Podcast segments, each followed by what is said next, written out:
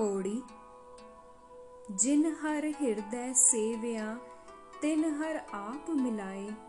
ਗੁਣ ਕੀ ਸਾਜ ਤਿਨ ਸਿਉ ਕਰੀ, ਸਭ ਅਵਗਣ ਸਬਦ ਜਲਾਏ। ਅਵਗਣ ਵਿਕਣ, ਪਲਰੀ, ਜਿਸ ਦੇਹ ਸੁ ਸੱਚੇ ਪਾਏ।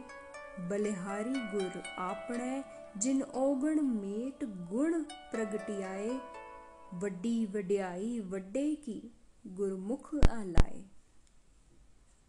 अर्थ, जिन जीवों ने प्रभु का स्मरण किया, उन्हें प्रभु अपने में मिला लेता है।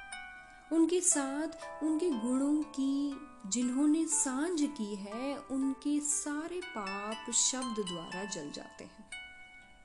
पर हे सच्चे प्रभु, अवगुणों को पराली के भाव बेचने के लिए, अर्थात सहजे ही नाश करने के लिए, गुणों की ये साँझ उसी को मिलती है जिसे तू खुद देता है। मैं सदके हूँ अपने सतगुरु से, जिसने जीव के पाप दूर करके गुण प्रकट किए हैं।